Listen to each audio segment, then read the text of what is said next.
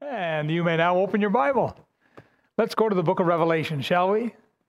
Hallelujah. What a wonderful book, this book of Revelation. Last week, we started in on chapter 22. Do you remember that? And we covered the first 5 verses. And we learned about the New Jerusalem with the river and the tree and God himself.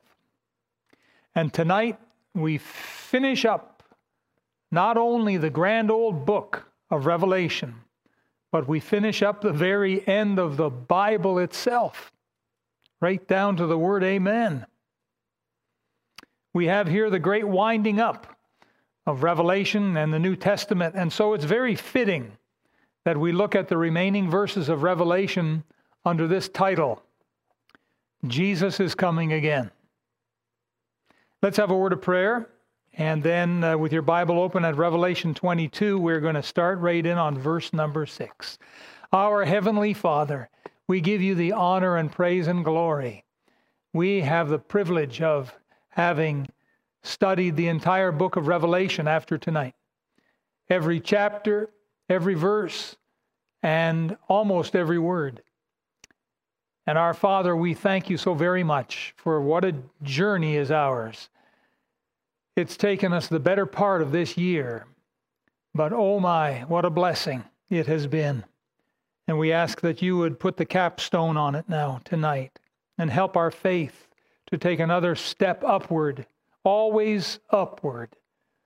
Father, bless all who are in attendance here in the auditorium and all who are watching online. And I pray for every single one of us that we could put aside distractions and thoughts that have nothing to do with the message at hand, and we could focus in on what you have for us. Bless your people, I ask this in Jesus' name. Amen. All right, folks, let's look at it. Verse number 6. How about you can keep your seats there, but you read it out loud with me. How about we do that? I hope you brought your Bible. Let's read together. And he said unto me, these sayings are faithful and true. And the Lord God of the holy prophets sent his angel to show unto his servants the things which must shortly be done. Now, I'd like you to put your finger there in that portion and turn back to chapter 1 of Revelation, because I think you'll agree that there seems to be a connection here. Revelation chapter 1 and verse number 1. It says, the revelation of Jesus Christ, which God gave unto him to show unto his servants things which must shortly come to pass. And he sent and signified it by his angel unto his servant John. And so going back to chapter 22, at the end of verse number 6, we see this connection to show unto his servants the things which must shortly be done. Now, there definitely appears to be a connection between chapter 1 and chapter 22, just as there is a connection with Jesus being the Alpha and the Omega, the beginning and the end. And here we have a connection between the beginning of Revelation and the end of Revelation. Now, verse number 7, Jesus is the one speaking, and he says, behold, I come quickly. Blessed is he that keepeth the sayings of the prophecy of this book. Now, it's something interesting. The Lord Jesus says this same truth, in effect, 3 times. He says he's coming, and this is the first time he says it. And he even prefaces his statement with the interjection, behold, which announces something striking or something startling. And so he says, behold, I come quickly. And yet people have to sit back and say, what does that mean? It's been 2,000 years since this was written. And here we are in this amazing 2020, just about 2,000 years. And the Lord hasn't come back yet. What does it mean? Well, I'm glad you asked that question, because we shall soon have our answer. If you just sit on that question just for a little while, I think we'll have our answer. But I want you to notice, the Lord attaches a blessing to those who will keep the sayings of this book. In verse 7, blessed is he that keepeth the sayings of the prophecy of this book. The book of Revelation is a specially given book from God to his people. And there is a blessing to be found in reading it and studying it. Now, verses 8 and 9. And I, John, saw these things and heard them. And when I heard and seen, I fell down to worship before the feet of the angel which showed me these things. Then saith he unto me, See thou do it not, for I am thy fellow servant, and of thy brethren the prophets, and of them which keep the sayings of this book. Worship God.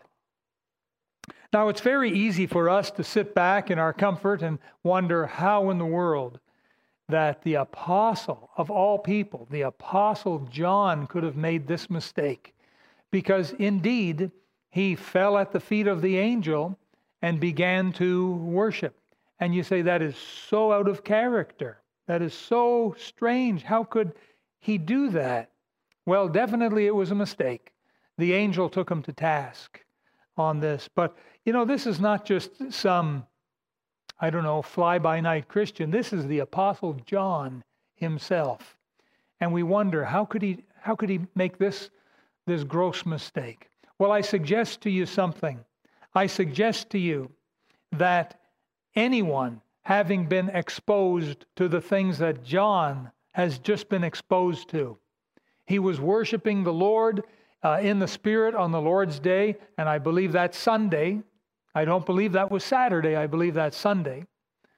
And he was worshiping the Lord in the Spirit on the Lord's Day. And all of a sudden, there's the Lord Jesus Christ in this tremendous form. And things begin to boot into high gear. And one chapter after the next, and he's amazed at the things he's seeing, and he's writing them down, and he's asking questions, and he's transported to heaven, and then transported back to earth, and then I think back to heaven again. And then he sees all of the things that'll be happening before the tribulation. He sees the tribulation itself. He sees what's happening after the tribulation and the millennial kingdom of Jesus Christ and the revolt again of Satan and all of the unsaved that'll be born during the millennial kingdom, and how the fire of God comes down and consumes them, and how the great white throne is set up, and how people the unsaved are brought there and are judged and are cast into the lake of fire where Satan and the Antichrist and the false prophet are. And then he sees the new heaven and the new earth, because the old heaven and the old earth are revamped by fire. And he sees the new Jerusalem, 1,500 miles one way, 1,500 miles another way, and 1,500 miles straight up like a cube descending out of heaven. And he sees things incredible, incredible, incredible. He sees the tree of life. And I think at this point, he is so overwhelmed and exhausted. And I think that anyone in that situation might have made the similar mistake. And I'll give you an example of what I'm saying. Back in Matthew chapter 17, you have Jesus taking three of his disciples up to what we call the Mount of Transfiguration. What were the names of the disciples? Peter, James, John. Peter, James, and John. And those are the three he took with him up to the top. It was late at night. They were very tired. Jesus' clothes changed to this glistening glory. His face, I think, radiated as well. And there before Jesus were two of the Old Testament saints. Who were they? Starts with an M. Moses, and starts with an E. Elijah. Moses and Elijah. And these two glorified saints are standing there talking with the Lord Jesus. There's Peter along with James and John, and they're exhausted. And I believe overwhelmed by what they're witnessing and seeing. And in that state of mind, Peter made the mistake, and he venerated Moses and Elijah on the same plateau as the Lord Jesus. And that was a mistake. And that's when the Heavenly Father overshadowed them with a cloud, and the voice was heard, This is my beloved Son, hear ye him. So you see, I do believe that anyone in a condition of exhaustion and being overwhelmed could have made a mistake like this. Nevertheless, the angel's admonition is good advice for us here tonight. And look what he says in the last two words of verse 9. Worship God. Now, would you say that's correct? Yes or no? Yes? Hello? Yes? Sure is. Yes. Amen. Did you know that 10 times in the Gospels, Matthew, Mark, Luke, and John, 10 times there are sincere believers that come to Jesus Christ and worship Him, sometimes holding onto His feet, but worshiping Him, and not once did He ever rebuke them. Not once did He ever say the words that this angel said to John when he said, see thou do it not, for I am thy fellow servant and of thy brethren the prophets and of them which keep the sayings of this book. Worship God. Never, ever, not once did Jesus ever say it. In fact, Thomas, when Thomas saw the resurrected Lord Jesus Christ, what were Thomas's own words? He said, my Lord and my God. That's what he said to Jesus. My Lord and my God. Jesus never said, oh, time out, Thomas. You got the wrong guy here. I am not God. I'm just a created being. I am not God. I'm just something else. Never did he ever say that. He received the testimony of Thomas. He received the worship of those sincere believers. Now, all this can only add up to one thing. Jesus is God. Say it with me. Jesus is God. And therefore, He needs to be worshiped. The advice of this angel is still true today. Worship God. You are on safe ground when you worship at the feet of Jesus. Amen? Amen. Now, verse number 10. And he saith unto me, seal not the sayings of the prophecy of this book, for the time is at hand. Perhaps you've read the book of Daniel. Perhaps you've read chapter 12 of Daniel, where the angel said to Daniel to seal up some of the writings until the end time.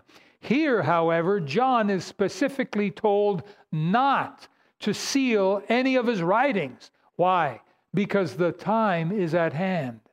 Ever since the church got underway, we've been in the last days, folks. At any time, Jesus could have come back and the rapture could have happened. The tribulation would have gotten underway. Let me ask you this. Are you glad or sad that Jesus didn't come back a day before you got saved? Huh? At some point, you got saved. You repented of your sins and you trusted in Christ and you got born again. For me, it was on April the 6th, 1975. If Jesus had have come in the clouds and the rapture had to happen on April the 5th, which was a Saturday, because I got saved on a Sunday, if he had come back on the Saturday, then guess who go right into the tribulation? I'm so glad Jesus didn't come back on that Saturday, April the 5th. Aren't you glad Jesus didn't come back the day before you got saved? Hmm? You know, something I've thought of time and again is those Israelites in the wilderness. You remember? They came out of Egypt there under Moses. And anyhow, they rebelled at Kadesh Barnea. And they said, no, we're not going into that promised land. Moses, you're just trying to kill us. Ah, we wish we were back in Egypt. And so God said, okay, all of you who are 20 years of age and older, you will die in the wilderness. Do you remember reading that? Hmm? Pity the poor guy who just had his 20th birthday. He just turned 20 that very morning. Ah. And his buddy, whose birthday is the next day, the very next day, his buddy gets to go into the promised land, whereas he himself, he's going to die. His carcass is going to fall in the wilderness. And yet, that was the line that God drew in the sand. Did you know that Jesus is coming back? Yes, and it will happen one day. And there will be people who are thinking about getting saved, thinking about it, and Jesus comes back. And now the only way they're going to get saved is if they end up martyrs in the tribulation. That's going to be the price of salvation for many.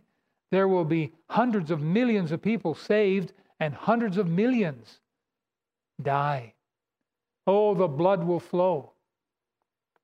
Better to get saved now, don't you think? Amen? We are quiet tonight, aren't we? Well, it's been a hard day, I suppose, but that's all right. I'm excited. I'm excited because boy, oh boy, oh boy, we've got the book of Revelation, and the book of Revelation is not a sealed book. It's not a mysterious book. And some people say, ooh, the book of Revelation, ooh, you can't really know what that's all about. Ooh, so many symbols. Ooh, so much analogy. Ooh, deep things. Men have tried for many years. Don't you believe it? The very name of the book is what? Revealing, revelation. That's the name of the book. It's not sealed. Hallelujah. Now, over the last 2,000 years of church history, prophecy and end times have been spoken of, but not a whole lot. Even in the 1500s, the time of the Reformation with Luther and those guys, they were concentrating more on the doctrines of salvation and justification, and not so much on the subject of eschatology, which is the study of future things. They were not so much concerned with the book of Revelation as they were concerned with the book of Romans and justification by faith. And so that's where their hearts were at. And they were glad to accept the doctrines of the Catholic Church, because the reformers came out of the Catholic Church. They were Protestants. They protested. They came out of the Catholic Church. Baptists have never been part of the Catholic Church. We have never been part of the Catholic Church. We never came out of the Catholic Church. We are not Protestant. We're Bible believers. And there's been Bible believing Christians and Christian churches down the last 2,000 years that have never been part of Rome. And that's the history of Baptists, is they've believed in the Bible and the Bible only. And they've existed all along these last 2,000 years. And we just got in today a new stack, a copy of the book called The Trail of Blood. If you don't have a copy of that book, wow, you got to get a copy tonight before you leave. I think it's $2 or I don't know what it is, $3 or something. Ask Mrs. White. She knows everything. But you ask her, you need to read that book. J.M. Carroll was the man who gave his life to studying the history of the Baptists, and he will show you all of the historical proofs and evidences you need to see. Now, they haven't always been called Baptist churches, but they've all believed in the same thing, the Bible and the Bible only. Unfortunately, that got him into trouble with the church at Rome, because the Roman church doesn't believe that. The Roman church has certain doctrines, and one of them is called amillennialism. And that means there's no millennial kingdom of Christ. They throw into that also there's no tribulation. And the reformers back in the 1500s, they were happy and they were content with the amillennialistic doctrines of the Catholic Church.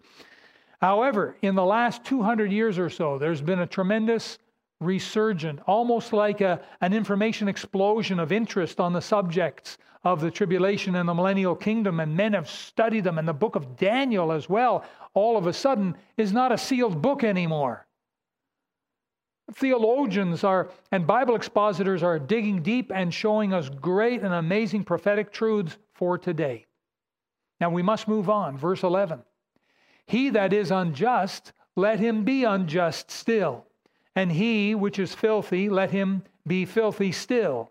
And he that is righteous, let him be righteous still. And he that is holy, let him be holy still. And you may wonder, what is he talking about? What's he referring to? What does this verse mean? And very simply, he's speaking of the eternal state of every human being after the great white throne judgment of Jesus Christ. Because after that great white throne judgment, that's it. It's done. This means there is no second chance for anyone. No chance to change from being unjust to becoming just.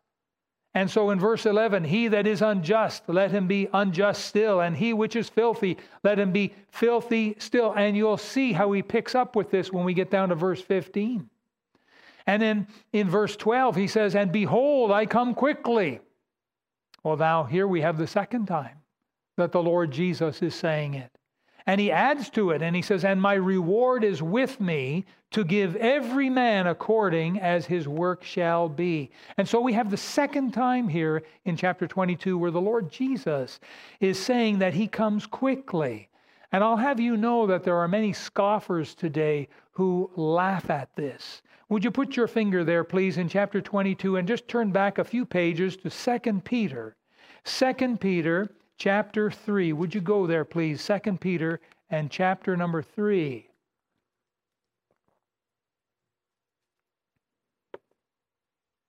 And we find here the Apostle Peter's commentary on the last days. And in verse 3, 2 Peter 3:3, he says, knowing this first, that there shall come in the last days scoffers, walking after their own lusts, and saying, where is the promise of his coming? For since the fathers fell asleep, all things continue as they were from the beginning of the creation. And we'll stop there. And the truth is that those are false words, because in the next couple of verses, Peter goes on to say they are willingly ignorant of Noah's flood, because they're saying that since the days of creation, nothing has changed. And Peter says, oh boy, they've changed. This is not the same world as it was prior to Noah's flood. It was a whole different ballgame, a whole different world back then. And it changed. And you know what? It's going to change again. This world is going to change again. We are seeing around us day by day the changes taking place. The weather itself, I think, not just the people have COVID-19, I think the weather patterns of the world has COVID-19 because it's convulsing. It is getting sick. The world, weather-wise, is reeling and staggering like a drunk man. It is going to get worse. These are the beginnings of sorrows, I think. We've got politics all over the world and uprisings and terrorists. We've got the threat of nuclear war down our backs now. We've got the money meltdown. We've got people who are losing their life savings and their fortunes and so on. Now listen, we may feel still the effects of insulation here in this country. It's not affecting us as much as it is affecting other people in parts of the world. But there are places now and parts of the world that have been bad, but now people are scrambling to get out. It is so bad. It's like a death sentence to stay in some countries today. Things are getting increasingly worse, and we've learned over the last months of our study of Revelation what's going to happen in the tribulation. When the tribulation really gets underway, it's going to make these days now of 2020 seem like the good old days. Things will be so bad, so incredibly bad, like we've never, ever seen it before. But if we're saved, we won't be here. Amen? Can I get an amen on that one? Yeah. We're going to be with Jesus. But the poor people left on earth after the rapture, these people will witness things that will just make your hair stand on end, make your eyeballs flip.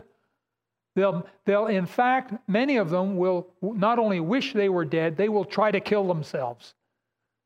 But it says death will escape them. They won't be able to kill themselves. Some will cry for the rocks and mountains to fall on them. Not going to happen.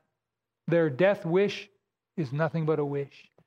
They'll be left on the planet to go through this time. The wrath of God. It's not the wrath of the devil. It's the wrath of God upon earth. My, oh my. Ooh, it is very scary, I think. Better to be saved now. And so the Lord says, I come quickly, regardless of the scoffers that Peter prophesied of. He says, I come quickly. And he says, I'm bringing a reward. Notice that in verse 12. And my reward is with me, he says. Did you know that no saint in the Old Testament or in the New Testament has ever been fully rewarded yet? And that Jesus is going to personally do the rewarding. My reward is with me. He's not going to have a whole bunch of angels hand us the rewards. Jesus will do that personally. I'm excited about that. In verse 13, he goes on and he says, I am Alpha and Omega, the beginning and the end, the first and the last. And here we have that same blessed description of Jesus that we saw in chapter 1, verse 8 and verse 11, verse 17, chapter 2, verse 8, and chapter 21, even verse 6. The same wonderful Lord Jesus. And now we have in verse 14, his words, blessed are they that do his commandments, that they may have right to the tree of life and may enter in through the gates into the city. Some people interpret this as legalism. Well, in order to get to heaven, you have to keep doing the commandments. And if you ever stop, you're going to lose your salvation or your opportunity to enter into the celestial garden there. But that's not what he is saying here. That is not what Scripture teaches. Salvation, eternal salvation with God in heaven, hallelujah, forever, is not based upon keeping any commandments. Rather, what we have here is an obedience to Christ out of a heart of true love and faith. This is faith as it is seen in works. If you'll remember reading in James chapter 2, verse 18, James said, you say you have faith, show me. He says, I'll show you my faith by my works. He told us that faith without works is what? Dead. That means that faith, it doesn't live. It's dead. It doesn't exist. A human body without evidence of life is dead. That makes very simple sense. I know that. But if a human body is just laying there, if the heart's not beating, it's kind of a giveaway, isn't it? This guy's dead. Whereas if you see a human body walking around with its eyes open, breathing and moving, you'd say that one's alive because it has the evidence, the works of life. It's evident. It's alive. But if there's no evidence of life, it's dead. And a faith that doesn't have any kind of works is dead. That's why I think Jesus said in Matthew chapter 7, many shall say to me in that day, Lord, Lord, have we not done this, that, and the other thing in thy name? And Jesus said, I never knew you. Depart from me, we that work iniquity. Because the only way we can get saved and get to heaven is by doing the will of the Father. And the will of the Father is to repent of our sin and to trust and to receive the Lord Jesus Christ. That's a reception of a free gift. It has nothing to do with works. We've been saved unto good works, the Bible tells us in the book of Ephesians. And so this here, we have in verse 14, this is talking about saved people. This is an evidence of their salvation. Blessed are they that do his commandments. Blessed are they that love the Lord and they love his word and they want to live their lives for him. These are all evidences of new life. In verse 15, we have now a tie-in here with that verse 11. He that is unjust, let him be unjust still. In verse 15, for without, on the outside, we're still talking about that great New Jerusalem. For without are dogs and sorcerers and whoremongers and murderers and idolaters and whosoever loveth and maketh a lie. Well, here is a description of unsaved people that will be in the lake of fire. In fact, look back, please, at chapter 21 and verse 8. Would you look at that, please? But the fearful and unbelieving and abominable and murderers and whoremongers and sorcerers and idolaters and all liars shall have their part in the lake which burneth with fire and brimstone, which is the second death. Whoa! And so here we have a description in chapter 22, verse 15. We've got 5, 6 different things here. The first are dogs. This is not the little Fifi, the four-footed friend. This is not that kind of dog. This is a biblical reference to people who enjoy filthiness and uncleanness, and they're called dogs. They love their filthiness. They love their uncleanness. And these people will be in the lake of fire. Sorcerers include witches and warlocks. And by the way, can I remind you, please, this Saturday is Halloween. And Bible-believing Christians don't celebrate Halloween. Halloween is nothing for the Christian to take part in, with all the ghouls and goblins and a lot of zombies, it seems. And the stores, they seem to make their biggest profits, not at Christmas, but at Halloween. That's when people are going in buying the costumes and buying all the fake blood and decorating their whole houses to look like big cobwebs and big mortuaries and horrible things and graveyards in their front lawn, things like that.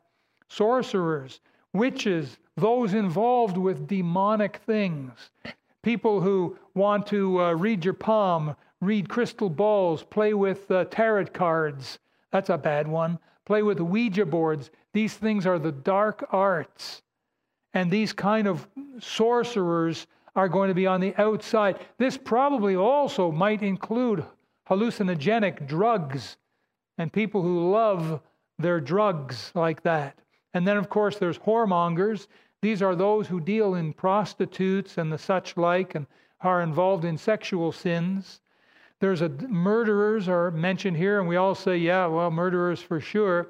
Those are the people who are involved with hatred. Hatred. According to Jesus in the Sermon on the Mount, you could murder someone just with hatred in your heart. Dial H for murder. H for heart. H for hatred. You can murder people in your heart. And of course, slaughtering. Murderers love to slaughter people. And then idolaters are essentially those who follow and worship and teach something other than the one true God. And so he finishes by saying, whosoever loveth and maketh a lie. So there's the liars, all the liars, so many liars.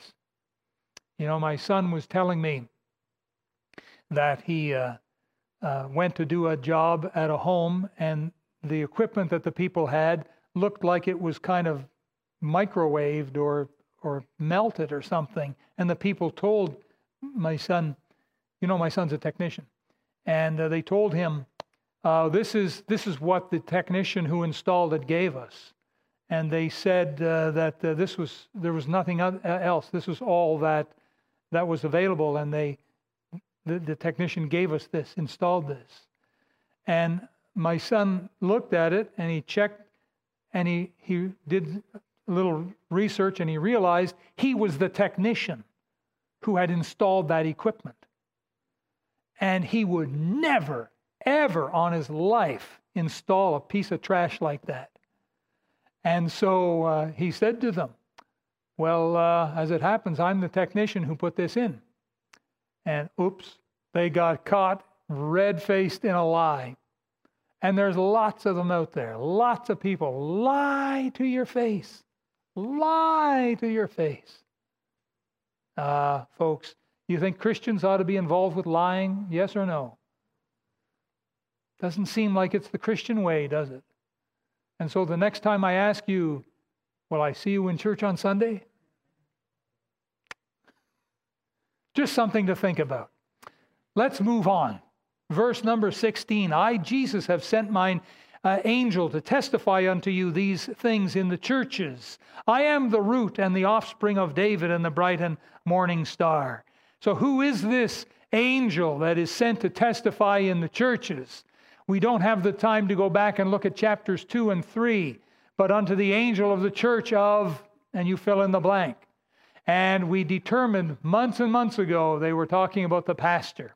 But in this particular case, it may have been a reference to the Apostle John himself through the book of Revelation, because this book of Revelation has gone to all those churches and churches all over the world. I, Jesus, have sent mine angel to testify unto you these things in the churches. Verse 17, and the Spirit and the bride say, come. And let him that heareth say, come. And let him that is athirst, come. And whosoever will, let him take of the water of life freely. Now, we've studied the bride. We've studied it very carefully, and we know the bride is the church. We know that.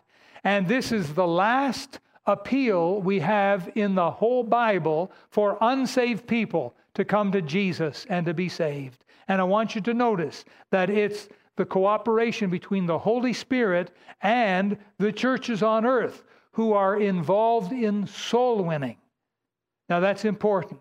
And Christian friend, are you involved? Are you helping in the church? Are you helping the church and the Holy Spirit to bring salvation to the lost? Verses 18 and 19. For I testify unto every man that heareth the words of the prophecy of this book. If any man shall add unto these things, God shall add unto him the plagues that are written in this book. And if any man shall take away from the words of the book of this prophecy, God shall take away his part out of the book of life and out of the holy city, and from the things which are written in this book. Now, this is a solemn warning. This ought to make every one of us sit up straight and pay attention. The words here, the phrase, I should say, the words of the prophecy of this book, you'll find them written several times in this chapter. It's mentioned in verse 7 and 9 and 10 and 18 and 19. And what I'm pointing out here is it's the words themselves that give life. The words of the Bible give life. Matthew 4:4, Jesus said, man shall not live by bread alone, but by what? Say it. Every what? Say it. Word. Every word that proceedeth out of the mouth of God. It's the words that give life. What we need is we need every word of God. And what we must have is an every word Bible. Wouldn't you agree? We don't want to go missing some of the words that God has for us. That's why we use the King James Bible, because it's an every word Bible. The modern Bibles today are all saying different things, contradicting each other as well. And every single modern Bible seems to want to compare itself to the King James. And they all say, oh, this new one is much easier to read than the King James. They never compare themselves with each other. Why, this New International is much better, easier to read than the New American Standard. They wouldn't dare do that. Otherwise, they might get dragged into court. They get sued or something. No, they pick on the King James Bible. And they hold that up and they love to throw their rocks at the King James Bible. Well, let them throw, because the King James Bible is bulletproof. And I know, not everyone is going to believe that. And I know that there are those that may be watching this message later on the internet when we post it, and they may jump out of their chair and say, why, that pastor is absolutely mistaken. Doesn't he know that the new Bibles are much more accurate? Oh, listen, sweetheart, I've done 40 years of study on the subject. And yeah, I've read everything I can get my hands on. And I've stood back and I've looked at it all. And I'll tell you what, the King James Bible, particularly the New Testament, is based on what we call the Textus Receptus, which came from the Asia Minor area where the Apostle Paul did all of his missionary journeys and started his churches and won souls and wrote his letters. And that's where we get the Greek texts for our King James Bible. The area known as northern Africa and Egypt, particularly, was a hotbed of liberalism. And at that time, 2,000 years ago, every ism could be found coming out of that part of the world. And that is where they got the texts that make up the modern Bibles, the New American Standard, the New International Version, and listen, the New World Translation. Now, what group is the New World Translation connected with? What? Jehovah's Witnesses, that's right. And their New World Translation denies the deity of Jesus Christ and denies the existence of hell. And that, I'm not going to say a translation, it's a perversion. That book, that New World Translation they call it, NWT, that thing is based upon the same Greek texts that the New International is based on, the New American Standard is based on, and so on and so on. There's over 400, last count that I did, over 400 different English translations of the Bible. What do we need 400 different translations in English of the Bible? Well, because it's those these and thous. Oh, what a shame. Thee means you. Thou means you. There you go. There's your these and thous. Listen, if there's a word you don't understand, look it up in a dictionary. There's only about 90, less than 100 anyhow, words you might have trouble with in the King James Bible. That's it. Now, I'd take the King James Bible, I'll tell you. The words of the book of Revelation. Well, let's say the entire Bible, even the words of the entire Bible, are words of life. And if any man adds to God's words or takes away from God's words, then that man is perverting God's truth and is keeping lost people from coming to know Jesus Christ as Savior. And God will deal very harshly with that man. And that man will end up, according to this, in hell. This is the most solemn warning in the entire Bible ever given about messing with the Word of God. Beware of anyone who tries to change the Word of God. And this includes the modern Bibles. In Jeremiah chapter 31, you will see judgment came upon King Jehoiakim because he took a penknife and started cutting up the portion of God's Word and burning it in a fire, and judgment came upon that man. Madeline Murray O'Hare was a wicked atheistic woman who publicly would rip and tear up Bibles in her meetings. In 1995, she was kidnapped and murdered. Listen, God is very serious about His Word. Peter spoke of people who try to twist and change and pervert the Word of God. In 2 Peter 3:16, he said, as also in all his epistles, referring to Paul's epistles, speaking in them of these things in which are some things hard to be understood. Meaning that there are things in the Bible, in the New Testament, that at first they're hard to understand and you've got to work at them to understand them. But he says, which they, which are unlearned and unstable, these are unsaved people primarily, wrest, W-R-E-S-T, it means to twist out of shape. As they do also other scriptures, listen, unto their own destruction. God will destroy those people for messing with His Word. Now look at verse 20. He which testifieth these things saith, surely I come quickly. Amen. Even so, come, Lord Jesus. Folks, this is the third time that Jesus is telling us He's going to come quickly. But it's been 2,000 years. So do we have a mistake in the Word of God? Or did God make a mistake or something? What does it mean? The answer is very simple. When Jesus does come, He's going to come quickly. That's all it means. That when He does finally come, it is going to be so fast. 1 Corinthians 15, in a moment, in a twinkling of an eye. Some define the twinkling of an eye as the speed of light, as it comes and bounces off the eye. 186,000 miles per second, the speed of light. I don't know if that's true. I know that God Himself has no problem traveling at 186,000 miles per second if He should so choose. If that's what it actually means, we don't know. But we do know it means fast. And it means so fast, there's no time for someone to get saved when the trumpet sounds and Jesus comes and we're caught up together, you know, with the saints that have gone on before. There's no time for errant, wayward, backslidden Christians to get right with God. And there are Christians not living right for God. And when Jesus comes, He will come quickly.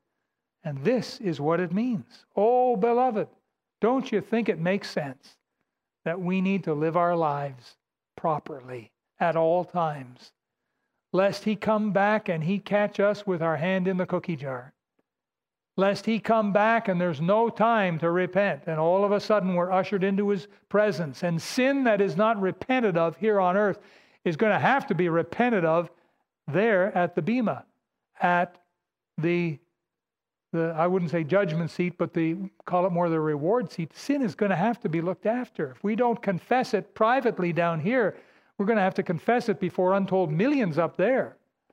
It's going to have to be confessed. You cannot just sin and get away with it. Now, we're not talking about losing your salvation, but you sure lost a whole bunch of else. You've lost rewards. You've lost the power of the Holy Spirit. You've lost the protecting hand of God. You've lost, you've lost, you've lost. It's not worth it. It's just not worth it. It's better to live our lives for the Lord Jesus. Lastly, verse 21, the grace of our Lord Jesus Christ be with you all. And say that last word with me, everyone, all together. Amen. The grace of Jesus Christ is the divine power of God that can carry a Christian through the worst of times. And there will be people becoming Christian in the tribulation, and they will need the grace of God to carry them through. Absolutely. But we here today, we need the grace of God, the grace of Jesus Christ today in our daily lives to help us to overcome temptation and overcome evil and overcome laziness and overcome the lust of the eyes and the lust of the world, the pride of life. And so we've come to the end of Revelation. We've come to the end of the New Testament. We've come to the end of the entire Bible tonight. And it's interesting. And we don't have the time to look at it, but if we went to the end of the Old Testament in Malachi chapter 4, verse 6, we would find that the Old Testament ends with a curse. It says, "And he shall turn the heart of the fathers to the children and the heart of the children to the fathers, lest I come and smite the earth with a curse." And that's the last word in the Old Testament. And yet here we find in the New Testament that it ends with a blessing. The grace of our Lord Jesus Christ be with you all. Amen. Interesting, isn't it? The very last words of God in the whole Bible are there to encourage us to two things. Keep looking for the coming of Jesus Christ and keep trusting in God's grace day by day to give you peace and power so you can live your life for His glory. And this is what the grace of God in a Christian's life is meant to do. And I got thinking about this as I finished up on this sermon. And I got thinking about this, and I thought if somehow this tonight, here tonight, should be the very last sermon that I should ever be allowed to preach here on earth, I think I'd like to say amen to these last two encouragements out of the book of Revelation. That God's people, number one, keep looking for the coming of Jesus. And number two, keep depending upon God's grace every day in their lives. Would you pray with me? Our wonderful Father, we thank you for this glorious book. We ask you, please, Heavenly Father, for the grace that we need day by day, to be more than overcomers, to live the way Jesus wants us to live, and the constant reminder to keep looking for His coming. It could be today. Help us to do this. Thank you, Heavenly Father, for allowing us to study such an amazing book as Revelation.